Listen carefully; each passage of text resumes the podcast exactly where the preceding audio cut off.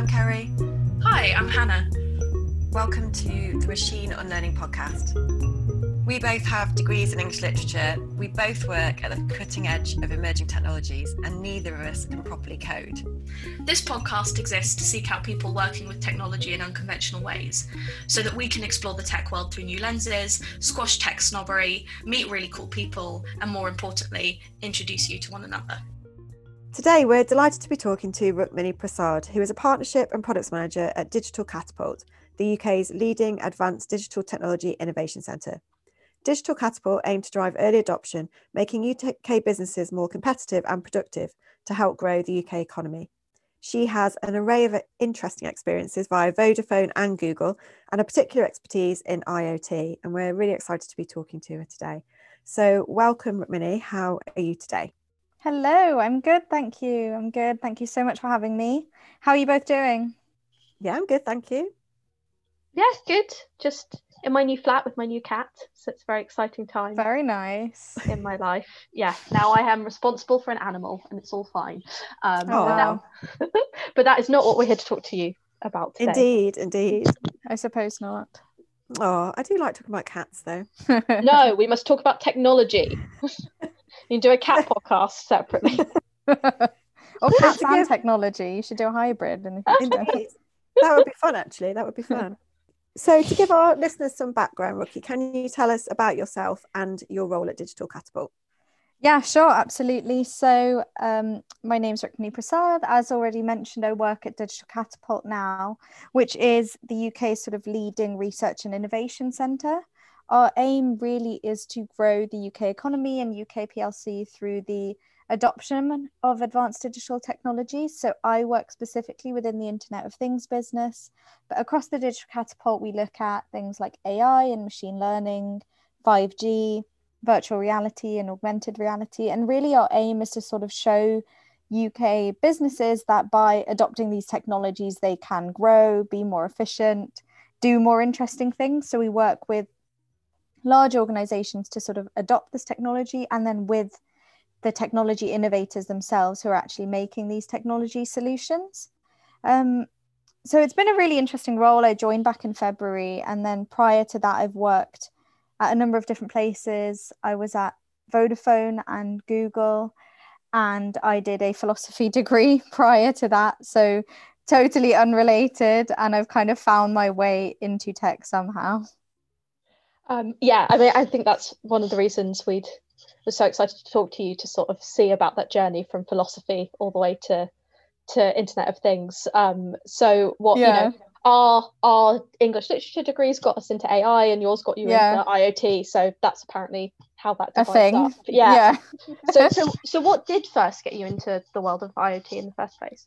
As I said, I did a philosophy degree, and there was no kind of tech really involved, at least in my undergraduate studies, but I think I became more and more increasingly interested in marketing when I was doing that degree, sort of learning about people and ethics and the way that people tick, and I didn't really want to stay in academia, and I thought marketing would be pretty interesting, and I had all these visions of myself as sort of a high-flying executive in an ad agency or something. So when I was finishing my degree, I was applying for a number of grad schemes, and I found my way onto the Vodafone grad scheme, working in the marketing space there. But of course, Vodafone is a giant tech and telco organization. So that was really my first exposure to technology as an industry. And it was a really, really good place to start my career. They do so many varied things. I think they do a lot of the stuff that we kind of know them for as a household name, sort of our mobiles and our broadband. But of course, a lot of what they do is in advanced digital technology. So things like IoT, 5G. So I was really interested in learning about how that all works. So I did a 2-year graduate scheme there, which was across a number of different programs. And then when I finished the graduate scheme was when I made my first move into the world of IoT. Having finished that program, I took a role in the Internet of Things sales team at Vodafone. So it was quite a new experience for me because I hadn't worked in sales and I hadn't worked in Internet of Things. So it was a bit of a double whammy finishing that program, but I really enjoyed it. And it was definitely my first foray into that world, but it was It was so interesting, my experience there. I was working specifically on a portfolio of accounts which was called the International Public Sector. So it was large global NGOs like Oxfam, Red Cross, the World Health Organization, government organizations, and then military accounts. And this was really my first exposure into how IoT can make a difference, how it can support organizations that really need to kind of be as efficient and as lean as possible in order to make, in order to be effective. These kinds of organizations really cannot have any waste within their processes, within their supply chain. So it was my first exposure to that, and I really enjoyed it. So that was kind of how I meandered my way into that world somehow. Yeah, I really like that, like almost this idea of like all of those accidental stages, but then you found something that really kind of, yeah, like really enjoyed you. Yeah. And it's interesting when you look back and you think about, you know, the kinds of things you're studying or doing as a university student. How, you know, I'd never even heard of the Internet of Things when I was doing my degree, but it's something I've now discovered and really, really enjoy and want to keep working in. So yeah, it's interesting. All these things can lead you to somewhere you never saw coming. And, you know, as someone who, you know, I have heard of the Internet of Things and like, I totally know what it is. I do actually know what it is, like in broad theory, but actually I think probably when it comes down to what it actually is to work in it and sort of what you mean, I think it would be really great to, yeah, just hear a bit more about it as a technology, how it works, sort of what it is, what do we mean by that? Yeah, absolutely. So we say the term IoT a lot, but what it stands for is Internet of Things. Really, at a very basic level, it's about connecting things and making them smart in order to get data from them and make decisions based on this data. So essentially, it's about connecting dumb objects, dumb things with sensors to get info from them, analyze that information, and then create an action or a next step based on the data that you've just gathered from that dumb object, all without human interaction. So it's really based around sort of sensors and connectivity on things which are not connected otherwise. So I think in probably consumer terms, we've all heard of the connected fridge, for example, where you take a dumb fridge and you can connect it so that you can start you know, making decisions. The fridge will tell you, oh, you've run out of apple juice because I have looked at, you know, assessed your fridge and made a decision for you that you should order more apple juice. Obviously, these can be quite gimmicky, I think. So I think some of the interesting ways to think about IoT are through perhaps more real world case studies. So if you think about a large factory, this is something I've worked on in Digital Catapult, but if you think about a large factory, you know, acres and acres of different sort of building sites where they might be constructing diggers or planes or something, will be made up of hundreds of different parts which can go missing more often than you might imagine. But these parts can be worth, you know, hundreds of thousands of pounds, but sometimes it really is a case of people not knowing where the part is, not knowing what status it's in. So is it actually working, is it not working? But as soon as you add sensors and connectivity to these things, you actually know sort of instantly where the part is, what stage it's in, is it still working, is it about to break down, is it about to break down in 3 months, and you can make much smarter decisions. So we find a lot of customers, you know, either lose parts and then they spend manpower trying to find these parts, which is obviously inefficient and a waste of their people and their resources. As soon as they know where that thing is, they can actually instantly know where it is, but then also innovate faster, give their customers a better experience because there's no delays in stuff getting to them, for example. So really, Internet of Things is about connecting things which are dumb, making them smart, and then allowing yourself to make decisions based on that, which improve your processes.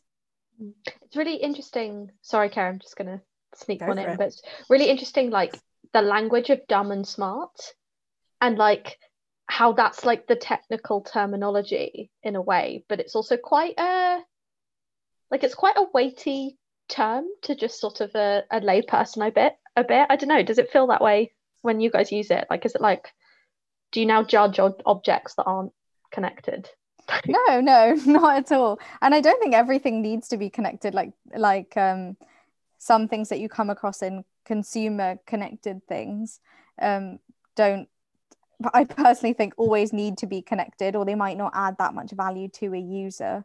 I think it's probably just maybe even just a term, like an industry term I've never given much thought to, but really it's just about things which aren't connected, which could be connected, and it would be useful if they were connected. That's probably the distinction. So on the podcast so far, we've talked quite a lot about AI. We've also talked about VR, and also we've sort of explored the fact that some of the roles within these industries have they're very code heavy, that you need to be a developer, and there's also a lot of roles that you don't necessarily need coding for, but when you're in that space it feels like you might need to know quite a lot of information about code, or just have a background knowledge so that you can contribute to the conversations. Can you tell us a bit about the kind of technologies and disciplines relevant to your area, and what kind of knowledge is useful in your, I suppose, in your role specifically, but also are there a lot of very tech heavy sides of the roles, and are there other roles that don't require any kind of coding or development background that are still really, really important to the overall mission of the business? Yeah, absolutely. I think it depends probably on what you're interested in and what kind of area you do want to work in. If you are sort of very technically minded, there are IoT engineers who specialize in networking, protocols, technology standards, you know, different types of connectivity. So there's plenty of roles that require a technical background. But if you are not, you know, technically minded, or you don't want to be a technology engineer or an IoT engineer, there's plenty of roles where you don't need, you know, that level of understanding in order to be successful, or in order to make a success of the role either. So for me, I think I've always been more interested in the kind of product and proposition development side, so really understanding what's going on in the market, what kind of gaps are there, where could we as an organization be playing, looking at, for example, TRLs, technology readiness level, where's the gap, and sort of going out to market to understand what's missing, where might we want to sell things, what might we want to design, you know, running interviews, speaking to customers. I'm much more interested in that than, you know, the technology engineering side, but that doesn't mean you don't need some awareness. So obviously I need to understand how the Internet of Things works at a basic level, you know, understanding different kinds of networks, what it takes to build a solution, what might be some restrictions, maybe benefits of different types of networks, network types, for example. But other than that, I don't feel that to do my job successfully, I need to have an understanding that goes much beyond that. My role really is about speaking to industry, speaking to customers to figure out what is interesting to them and what we could be working on with them.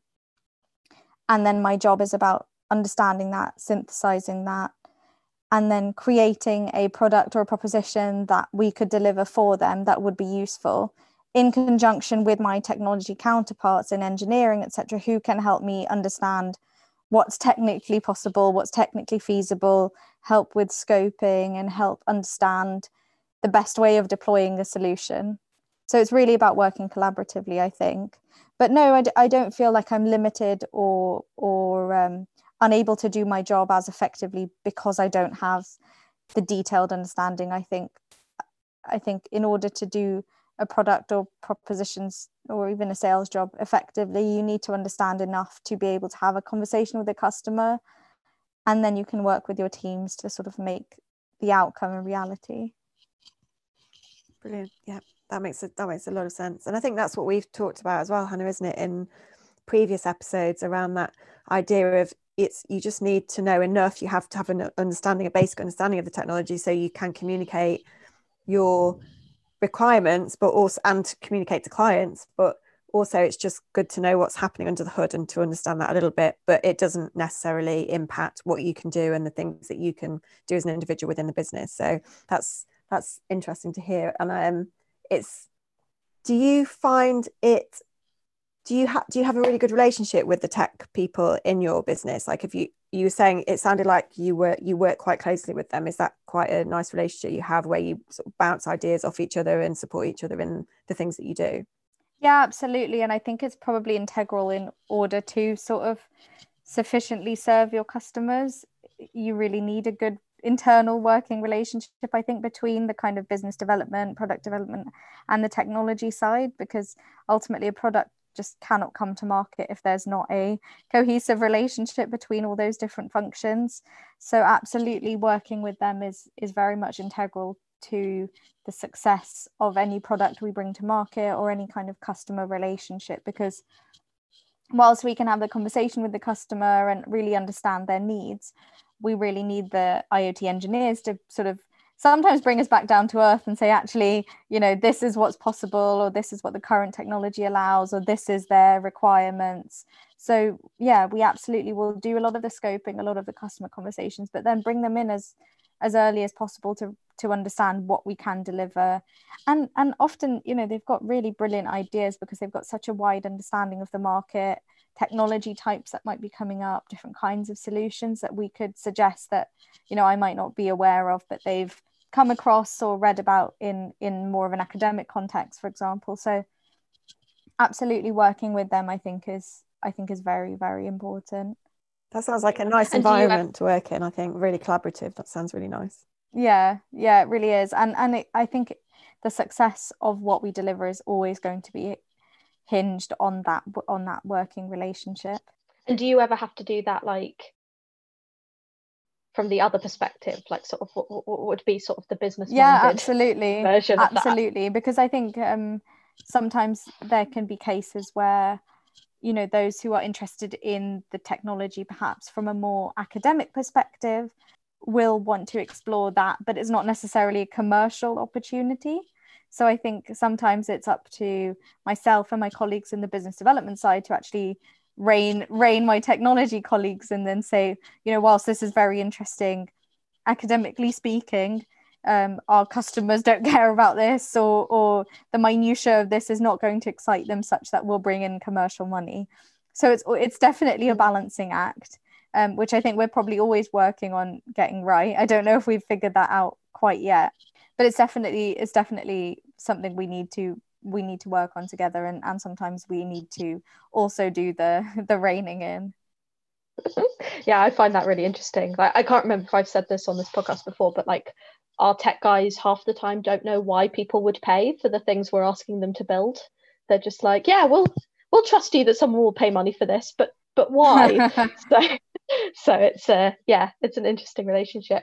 So I mean, it sounds like you guys have a really good dynamic going, and I think, you know, it sounds like there's probably like lots of personal but also environmental reasons for that. I mean, we had quite a good chat about sort of early versus late adopters on a different podcast, and I think there can be sort of attitudes inherent to that help support that. I was just wondering whether you've, you know, if not in this role, then maybe in previous roles, have you seen much kind of technological imposter syndrome happening between the people who are technological and not? And, you know, why do you think that happens when it does? Yeah, I think it's a very real phenomenon. We probably all feel working in this industry. I think sometimes it's almost inescapable. And I think there can definitely be situations where you're in a meeting where people are saying those, you know, four-word or four-letter, you know, acronyms about technology terms you've never heard of, and you're kind of smiling and secretly Googling in the background about what someone might be talking about. I think we've definitely all been there. But all I kind of say to myself whenever that happens is probably similar to the last answer I gave you, but we all have different strengths and we're all working on the project for a different reason. So it's easy for me to sort of have that imposter syndrome about not understanding a certain technology type. But I know that I'm, as a product or a salesperson, bringing different strengths that perhaps my colleagues who do know all the four-letter code words might not have strengths in those areas. So the technology-minded question you just asked me about, you know, do you ever have to do the reining in? I think that's where sometimes I can see my strengths coming through of, okay, well, you know, whilst this is very interesting and I'll admit I don't understand all of it, but a customer probably wouldn't either, and they probably wouldn't care. So we need to perhaps pivot to be looking at something that will sell and will make us money. So I think it's very easy to have that imposter syndrome come in and feel quite panicked about it in the moment, I think, and sort of be worrying if, you know, do I even know what I'm talking about? Should I be working on this technology if I don't know all these things and everyone else seems to know these things?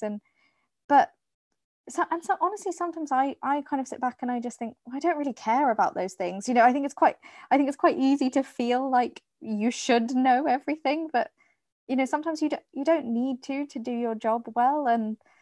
And I think I've managed to figure out that, you know, I know enough, and I can always be learning more, but I think I know enough to be able to do my job effectively. And if I wanted to be an IoT engineer, I would have not done a philosophy degree, and I would probably know those things. So it's easy to feel that way, but I think it's important for those of us who aren't, you know, engineers or coders, etc., to remind ourselves that we have skills that perhaps our colleagues don't, and actually it's kind of a sum of the whole that makes the project successful. Oh, I love that. And there's something like quite freeing about that idea of going, do you know what, it's fine if I don't know, I just don't care. Like I was giving a talk the other day and someone asked me what language our platform was in, and I was like, oh well, you know, English at the moment, but we're looking at Chinese models. And he was like, no, I meant programming language. I was just like, you know, C# maybe, I don't know. And I just decided not to be embarrassed, because at that point also, yeah, the talk was about Durex, and I'm like, if you've listened to a whole project about sex research and your question is what programming language was it written in, then I think you've done something wrong, not me. So but also you don't need to feel embarrassed about that, because that's not you know what you are adding to the project. You know, you're there to serve a different role and you're doing that very well, so there's no need to feel like you need to be doing your job and 10 other people's jobs in order to be effective or be contributing. I think need you to tell me that in a working environment, so. You should just listen to this podcast again and again as motivation. I love that too. I'm definitely going to take that forward. And it is so true now you said it, the idea that actually everyone brings something different to the party and you don't have to feel bad for not being able to do everything. It's a really good point. I mean, I think if you think about it, any product would fail if you just had one group of people, you know, if you just had the techie engineers and coders building the product, that would fail. And if you had people who had no technical expertise but all the kind of market understanding, that would fail as well. So you do need everyone involved. And I think if you can confidently, you know, feel confident that you know what you're bringing.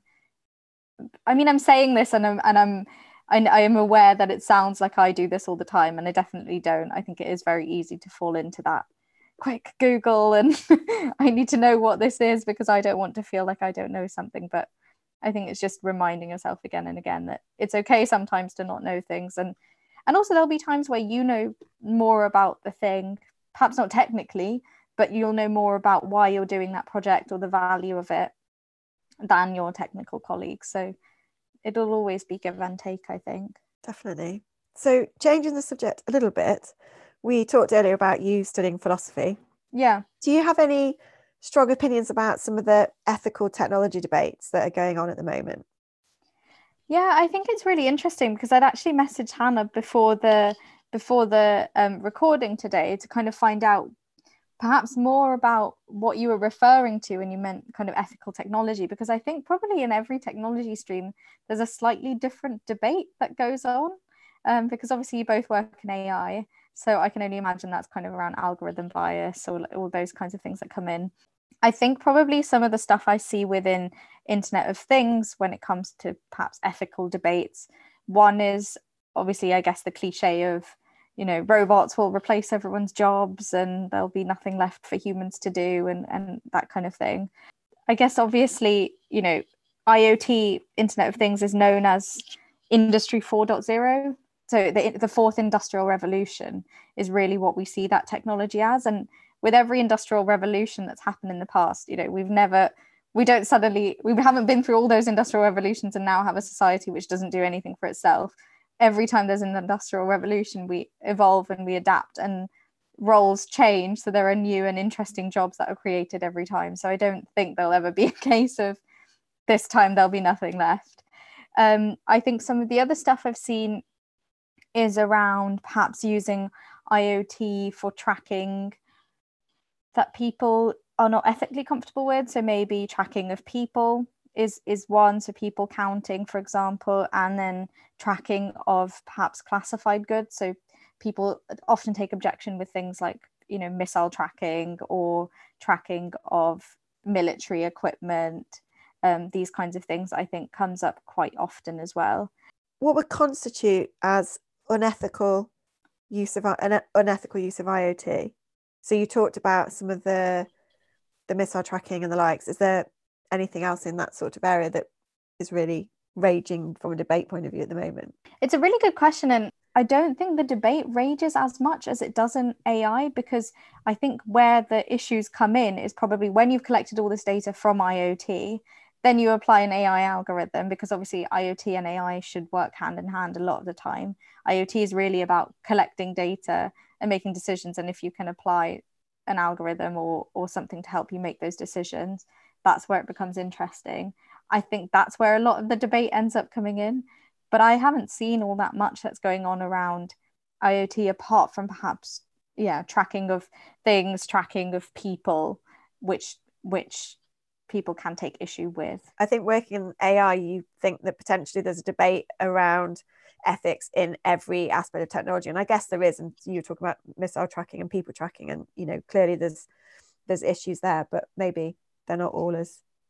Yeah, I mean, at Digital Catapult, we've got an AI... an ethics committee, so it is very much a raging topic there, and, you know, large industry gets involved in that committee, and it's run by my colleague Simone, so that is very much raging. But no, we don't have something similar in IoT or in 5G, for example, but I guess that's not to say these things won't crop up time to time. Well, I mean, 5G eating our brains, causing COVID. Yeah, that's a really controversial topic.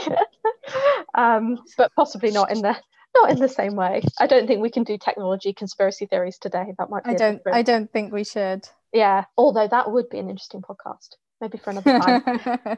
So, fourth industrial revolution, it's happening. Mm-hmm. IoT happening. It's here. So, yeah, we're in it. So what advances in this technology are you most excited about? So I think in terms of advances in the technology, some of the things I'm really interested in are uses of different technology types. So very much what we've seen so far has been kind of using different connectivity types, whether that's cellular, you know, so Vodafone does, for example, or whether that's Bluetooth. But now what we're seeing more and more is kind of using a blend of these different types of technologies. So a project I'm working on at the moment is around social distancing, for example, and actually most social distancing products use Bluetooth as a standard, and that's usually really good. It does the job for sort of detecting things and how far things might be, but in case of social distancing, it doesn't quite do the job because it can actually be a few meters out. So for most things, that's probably fine. You know, if you're trying to find your friend and it tells you it's sort of your friend is 5 meters away when actually, you know, maybe they're 10, you'll still find them. But when it comes to social distancing and you really need to know down to sort of, you know, less than a meter, it doesn't do the job. So we're looking at how we can use different technology types together to sort of improve things like accuracy. So that's something I'm really excited about. I'm really excited about different trends that are emerging. So at the moment, I'm working with local authorities around how they can use IoT to sort of support recovery with COVID. I mean, COVID is obviously the big theme at the moment, but using technology to help kind of local authorities with things like enforcing social distancing, people counting, safe transport of medication is a big one that's coming up again and again. So you can use IoT not only to kind of track the delivery, but actually things like keeping control of temperature for medication that needs to be stored at certain temperatures as well. So I'm really interested by what's going on in kind of living in the new normal and how you can use technology like IoT to do that. And then I think the other thing I already mentioned, but really about the combination of IoT and AI together, I think that's something we need to explore much more of, because as I said, IoT really is about collecting the data and then doing interesting things with it. But if you could add that kind of intelligent decision-making layer on top of it, the products and the solutions will just become so much more interesting and probably so much more useful quickly. So bringing those two technology strands together, I think, again, will be something I'm very interested in seeing what happens in that world. That's really exciting. So many different things, but so many things. Yeah, and COVID obviously a big one.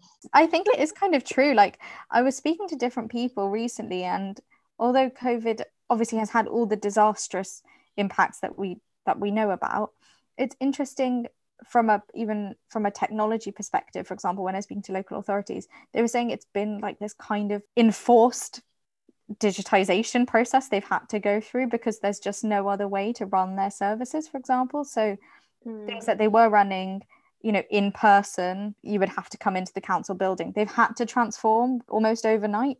So it has been something, I think, at least digitally speaking, which has given people almost a kick to kickstart those processes. So it's been interesting to see where that is going to go, I think. Almost like a globally imposed hackathon. Yeah, exactly. Exactly, like a globally imposed hackathon. All right, this has been so interesting. Thank you so much for taking the time to talk to us. Just before we go, our last question would just be, as it is to everyone, do you have any advice to anyone listening who wants to get into this area? Sort of particularly IoT. Would love to hear it. Yeah, definitely. Well, listen to this podcast. There's a plug. But I think apart from that, read as much as you can about the subject, but don't feel, probably to my earlier points, threatened by not understanding all of it. I think the most accessible way that I got really excited by it was reading case studies rather than reading about the technology itself, because unless you're technically minded and you find that interesting, I don't particularly find it interesting to read about different protocols. But if I'm reading a case study about how a massive charity has managed to track goods in really remote areas and making sure that people have access to food and water and can actually prove to their donors how much money was saved in this exercise, that's really exciting, and you can see the impact of the technology very quickly. I found that was a really easy way to get interested in the tech, because that's something you can read about every day and feel like you could relate to it. So I think that's one big way I found myself sort of finding the technology much more accessible, is to read case studies as much as possible rather than going headfirst into needing to understand different protocols and things because you don't. Lovely, thank you so much. It's been absolutely fascinating. I've learnt loads, even though it's only been half an hour, 40 minutes with you. So thank you so much. We really do appreciate you coming on. I now feel like I could go work in IoT, because obviously the takeaway is you don't have to know anything about it. So. Oh God, I hope that's not what I gave across. No, not at all. I know. Thank you for having me. No, this was really great. Thank you so much.